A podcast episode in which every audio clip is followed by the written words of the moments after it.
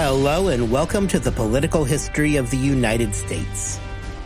Episode 4.30 The Battle of Bunker Hill. As the American colonists came to grips with what had happened at Lexington and Concord, and what it had all meant, the delegates in Philadelphia had their own decisions to reach. Just as they were sitting down to get to work, they learned of the raid by Ethan Allen and Benedict Arnold on Ticonderoga and Crown Point. The signs were clear. War had arrived, and they were going to need to deal with it. The first step to addressing the crisis was the establishment of an army. Militia companies were not going to defeat the British. If the Americans were going to get through this successfully, whatever that actually meant, they were going to need a real army to do it. If there was to be an army, there would also need to be somebody to lead that army into battle. Well, Congress was busy forming this new Continental Army. The British and the Americans would engage in one of the bloodiest battles of the entire war just outside of Boston. The militia had, thus far, proven adequate for the colonies. However, now that hostilities had broken out, the militia was never going to cut it. The militia was not an army, nor was it ever meant to be one. These were local residents coming out to protect their towns and their immediate interests. Their leaders were generally democratically elected by the group, and often not on the basis of skill or talent, but rather position in the community. Through the Battle of Lexington and Concord, and then again as we will see at Bunker Hill, these militias could band together into something resembling a cohesive group, but they were never going to be enough to defeat the British in a war. A real army was needed. Congress seemed to be well aware of the fact that an army was going to be necessary. On May 27th, they approved a committee of Ways and Means to procure gunpowder. The bigger move would come a few weeks later on June 14th when Congress voted to provide reinforcements to the troops in Boston, these reinforcements included companies from Pennsylvania, Maryland, and Virginia. This decision, as well as another one that we're going to discuss in just a moment, effectively created what would become referred to as the Continental Army. To fund the new army, Congress approved the printing of $2 million in currency. The other critical decision made by Congress was just who was going to lead this new army. On June 15th, Congress selected George Washington to be the commander of the Army. Washington's appointment did not come completely without complaint.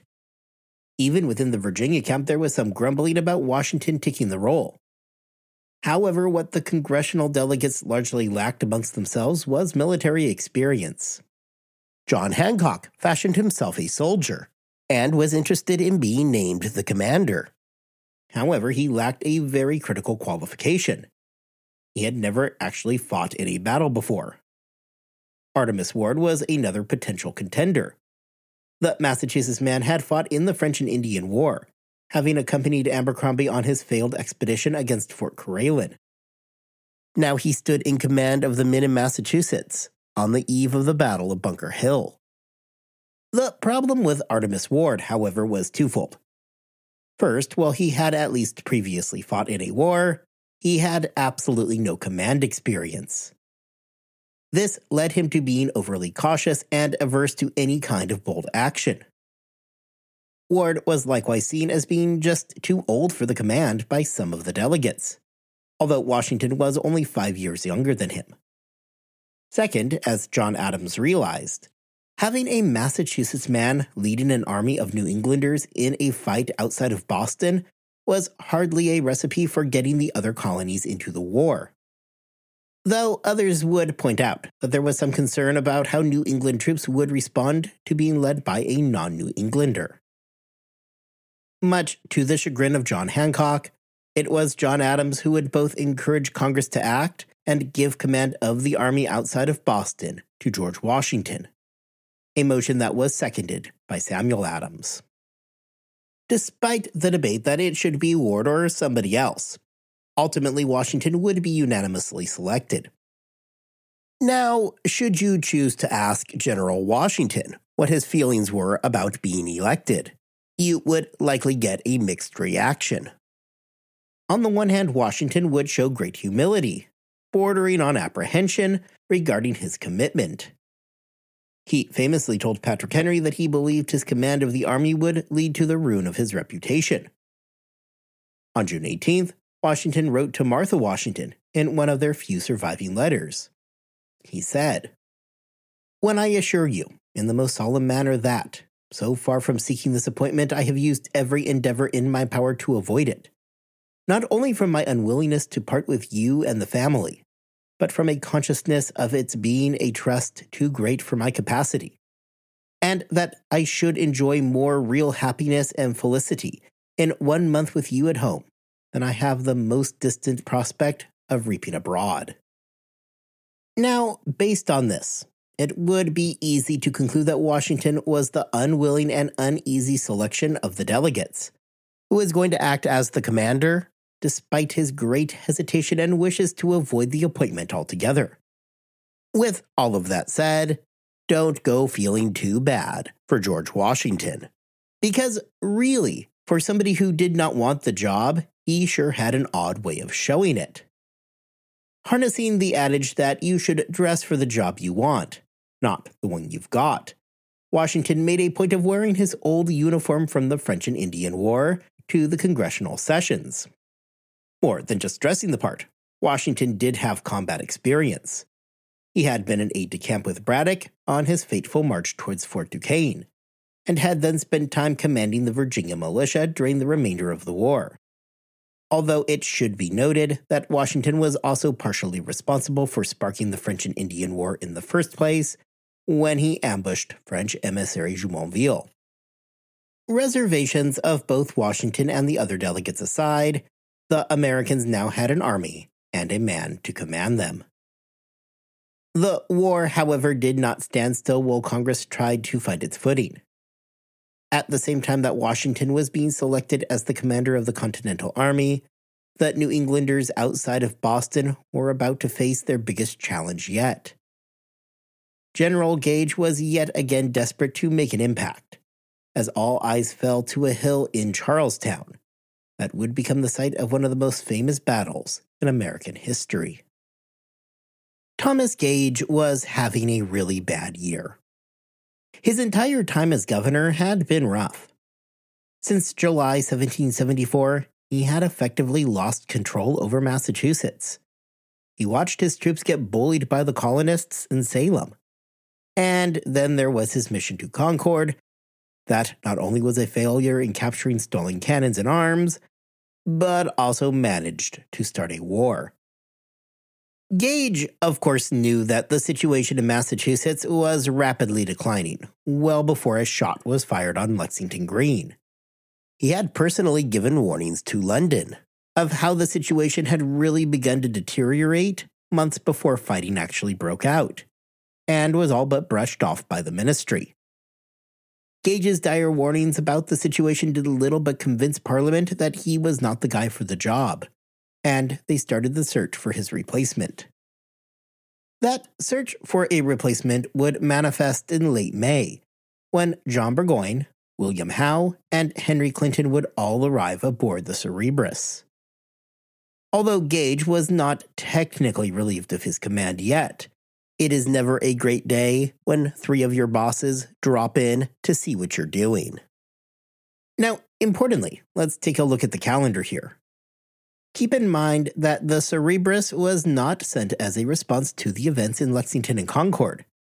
Considering travel times, the three generals were unaware of what had transpired a month before their arrival until they reached Massachusetts to what had to be a very unwelcome development. Before we move on to Gage's worsening headache, let's take a brief moment to introduce the newcomers to our story. The easiest guy for me to introduce is William Howe, largely because we have already met him. The last time that we saw William Howe, he was busy scaling the cliffs outside of Quebec in 1759 and helping the British establish a beachhead along the Plains of Abraham. It is also worth mentioning that he is the brother of George Howe, who, if you will recall from episode 3.33, died on James Abercrombie's failed attempt to take Fort Carillon. Do keep that in your mind for a moment because it will be coming up again today. John Burgoyne was a well liked general who had a reputation for being respectful to everybody under his command. This included the enlisted men. This earned him the moniker of Gentleman Johnny amongst those who served under him. Burgoyne had distinguished himself during the Seven Years' War, and then later became an outspoken member of the House of Commons. All of this earned him a promotion to Major General right before he set out for North America. Henry Clinton was promoted to Major General in 1772 after, like his contemporaries, he would distinguish himself during the Seven Years' War, where he had served in Germany. Upon their arrival, Thomas Gage would, at least for the time being, remain in charge. William Howe would move into the number two position behind Gage and would quickly start applying pressure on him to do something, to do anything. Following his defeat at Concord, Gage had not actually done much of anything. Boston was under siege by a bunch of militia, a situation that Howe was not amused by. Howe, tightening the screws on Gage, convinced him that they should immediately move and take the Dorchester Heights to the south of the city and Bunker Hill over near Charlestown. This would put the British in a position to lead an assault against the main rebel camp in Cambridge. Feeling the pressure from Howe, Gage quickly got on board with the plan, selecting June 18th as the day that the British would make their move. As had happened a few months before with Concord, Gage's plans quickly made their way into the hands of Americans. Commanding the New Englanders was Artemas Ward, whom we talked about a few moments ago in relation to the creation of the Continental Army and its leadership.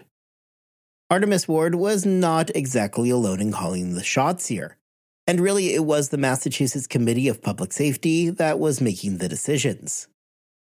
They are the ones who had ordered him to take on the mission to secure Bunker Hill. Ward was more hesitant about the mission and the cost that would come with trying to hold it. However, having been overruled by the committee, Ward set out to the task. Ward decided not to worry about Dorchester at the moment. That would be a problem for another day. Rather, he ordered that the focus should be on preventing the British from taking Bunker Hill. Dorchester Heights was an important target, to be sure. It overlooked Boston and would have given the Americans the all important high ground over the city. However, if you look at a map, Ward's decision to reinforce Bunker Hill makes more sense. Bunker Hill provides a much more direct line towards the American camp in Cambridge.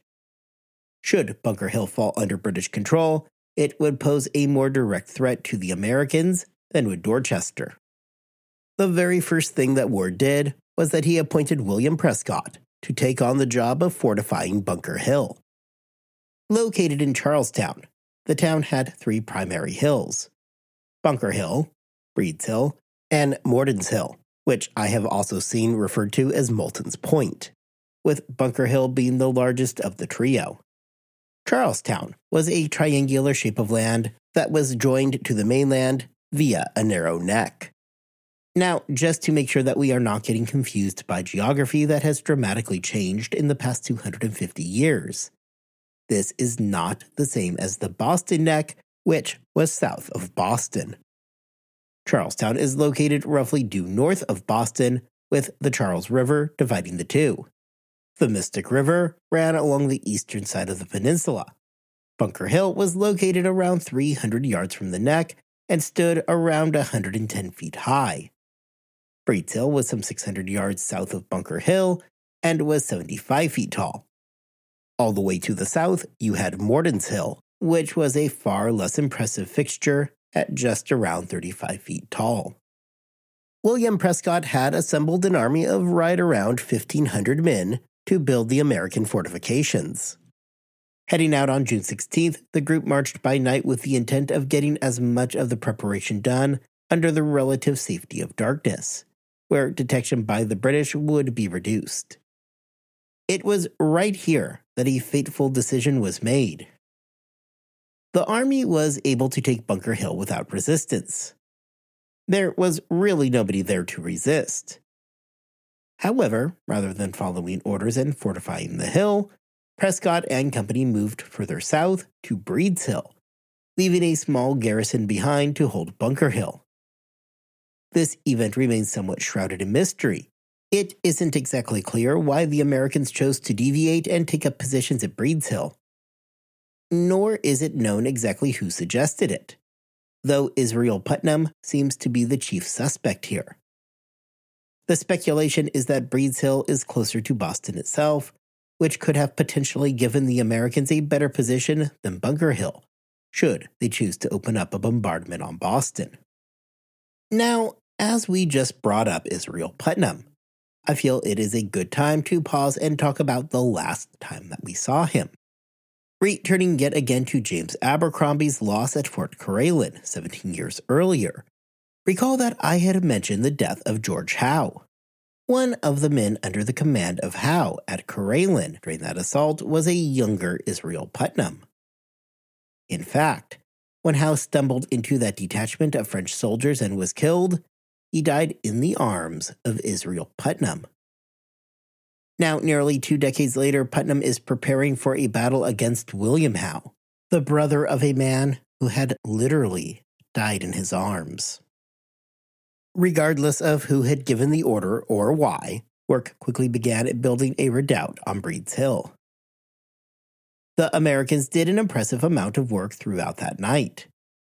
By the time that the sun rose on June 17th, the redoubt ran 130 feet across the hill, with an entrance in the north towards the American controlled Bunker Hill. The men then constructed an earthwork that was approximately six feet tall and surrounded the entire fort.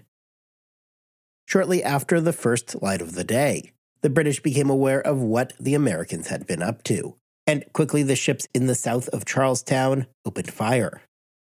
Despite what was a pretty significant barrage from the British, little was actually accomplished by it. A few Americans were injured and killed, however, largely the shelling was just intimidating, as the ships struggled to hit the targets up on the hill. With the discovery of the Americans' overnight activities, the ball moved into the British court as to what to do next. Gage, consulting with Burgoyne, Clinton, and Howe, ultimately chose the option put forward by Howe. William Howe would personally land his men at the southeasternmost point of Charlestown at Moulton's Point.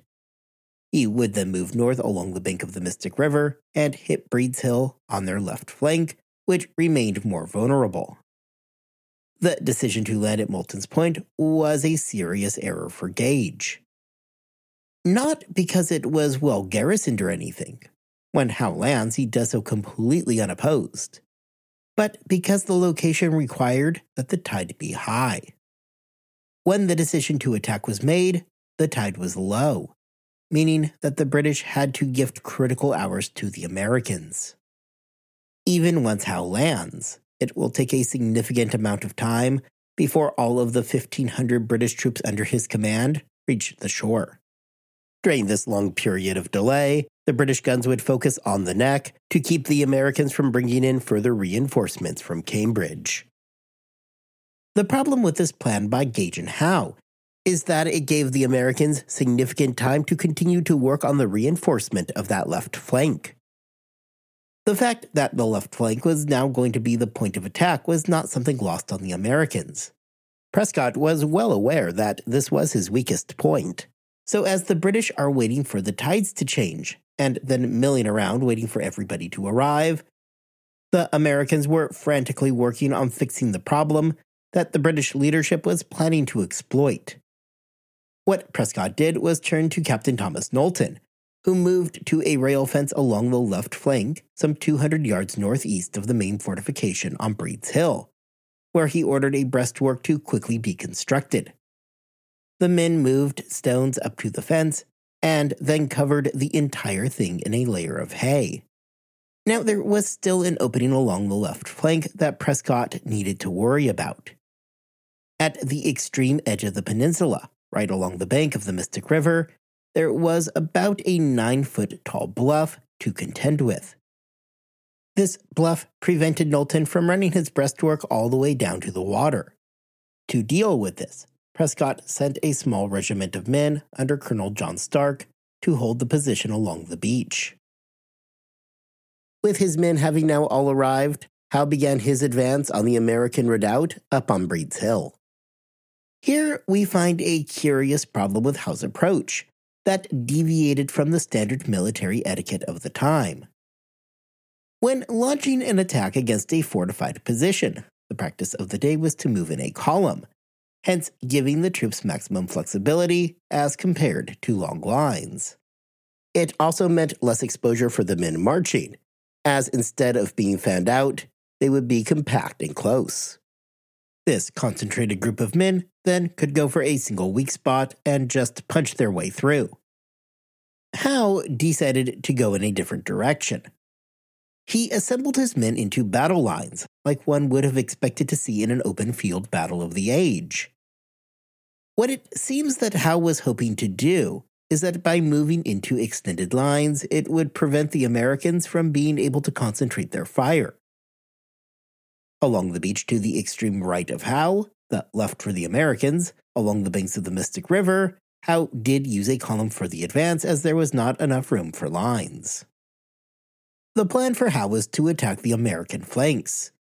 He planned to have one column move towards the American right and Charlestown. This group was never meant to be the main attacking force, but rather was meant to help spread the American defenses out. Under the command of Robert Pigot, his troops quickly ran into resistance from the American sharpshooters, who had taken up positions throughout Charlestown. Rough terrain, high grass, and pressure from the Americans quickly threw the British left into disarray. Making matters even worse, despite bringing artillery with them, they brought the wrong size of ammunition, rendering everything completely useless. The British Navy, sensing the distress around Charlestown, opened fire on the American position and soon Charlestown was in flames. Although things were not going great for Pigot, that was just the diversionary group. William Howe himself was going to lead the British right against the, Howe assumed, weak American left. The problem for Howe is that during that period of delay, the Americans had made significant improvements to their left, improvements that Howe was seemingly unaware of. For the Americans, both the men under Stark along the beach and Knowlton behind that rail fence would show a stunning amount of patience in the face of the approaching British troops. Those British troops on the far right, those in the column marching along the banks of the Mystic River, quickly found themselves in a pretty rough spot. As we discussed before, the bank of the river was narrow and had a bluff on the left, and the river on the right. The men under Stark held their fire until the British column was nice and close. 18th century muskets were anything but accurate at long range. However, the Americans waiting for as long as they could did allow the British to close within a range where the muskets were accurate. When Stark ordered his men to fire, they hit their targets because they were so close by and tightly packed. The men on the beach had nowhere to go, nowhere to maneuver away from the Americans, who were now absolutely opening up on them. The British fought bravely, but it was immediately clear just how dire their situation was. They were being slaughtered by the Americans, and there was not really anything that they could do about it.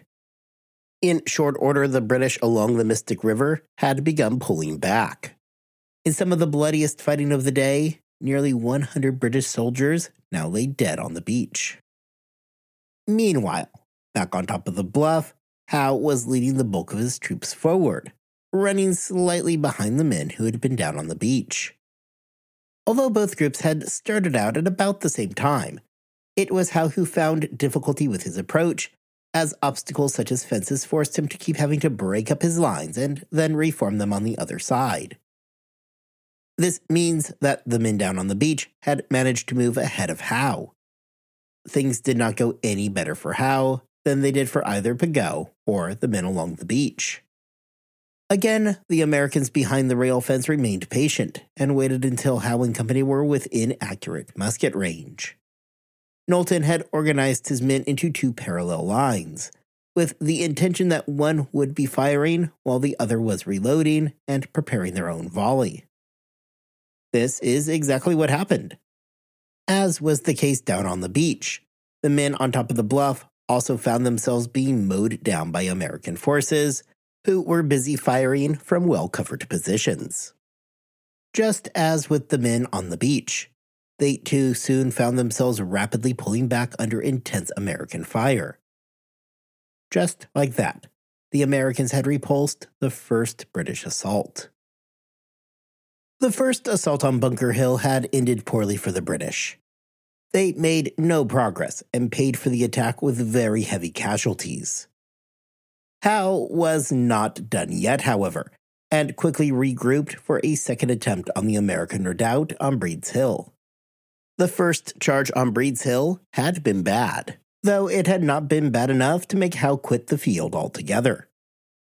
After everybody had pulled back out of the most immediate danger, Howe quickly rallied his men into making a second charge. The second assault would be a bit different than before. First, Howe recognized that the assault on Stark's position along the beach was completely pointless. There was nothing he was going to be able to do to dislodge Stark or his men, and decided that the prudent move was just to bypass them altogether and go crashing through the American lines in force at the rail fence. The task of taking on the rail fence fell to the light infantry, while Howe and his grenadiers planned to take a head on strike on the fort. Adopting more modern practices, Howe abandoned the extended battle lines for a group moving directly on the fort, and shifted into more flexible columns. As we had talked about earlier, the column approach was standard military practice at the time for approaching a fortified location. Imagine the column acting kind of like a battering ram.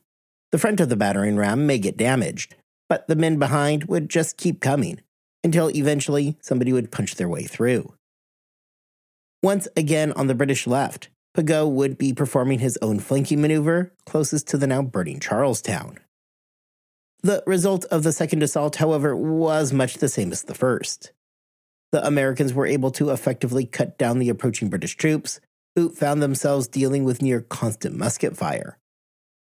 For half an hour, this is how it went the British trying to move forward, literally at all, while the Americans just kept cutting them down. Yet again, the British troops could only take so much and were forced to pull back. The Americans had just defeated the British for the second time.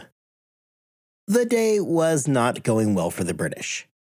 Twice they had moved on the American redoubt on Breed's Hill, and twice they had been repulsed, each time suffering heavy losses on a day that was quickly approaching an unmitigated disaster. Lord Howe was desperate to get something, really anything, out of the day. His losses were already serious, and walking away without anything to show for those losses would have just compounded an already terrible situation. The Americans had everything going for them up to this point. They had managed to be extremely efficient in their attack and had made British progress nearly impossible. Now, as they are facing a third attack, the Americans found themselves running into a serious problem. Ammunition and powder had been low all day. However, after the two previous British assaults, they were now quickly approaching a critical point. The Americans certainly were not going to hold Breed's Hill without powder. Part of the efficiency of the day for the Americans can, and should, be attributed to Prescott. Their patience during the day largely came as a result of Prescott doing everything in his power to conserve that precious ammunition. As Howe prepared for yet another attempt on Breed's Hill, he had a huge advantage that he had not enjoyed previously. Although the Americans had done an impressive job of not wasting their ammunition, there was the inescapable fact that the Americans were, in fact, dealing with a serious supply shortage. They had repulsed the British regulars twice, an impressive feat. The cost had been, however, that the American supplies were now virtually completely depleted. Howe was likewise enjoying 400 fresh replacements who had yet to exhaust themselves charging at the American positions. There was not going to be anything fancy about the third assault. rather than a complicated flanking maneuver predicated on precise timing from multiple armies. Howe intended to just slam into the redoubt with everything he had. Forming into columns, the British advanced under the cover of artillery fire. The Americans inside of the redoubt waited as long as they could as British grenadiers approached their position. As with the three previous assaults, the concentrated American fire did cause immediate damage, particularly on the British right, where Pigot and the Marines under his command were brought to a quick stop. Among those killed with the Marines was Major Pitcairn, who had just two months earlier led the British regulars onto Lexington Green. Although Pigot was brought to a stop, it was all too much for the Americans, who, after a hard day of fighting, had exhausted their powder and ammunition. With the constant American fire finally ceasing, Howe's grenadiers were able to breach the redoubt.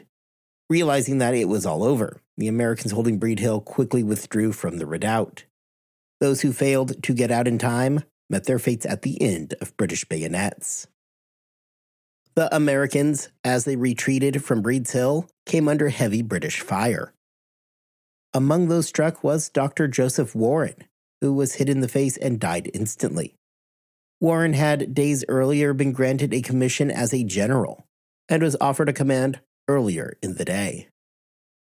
However, as he had not yet personally received his commission, he declined and instead chose to fight as a regular soldier.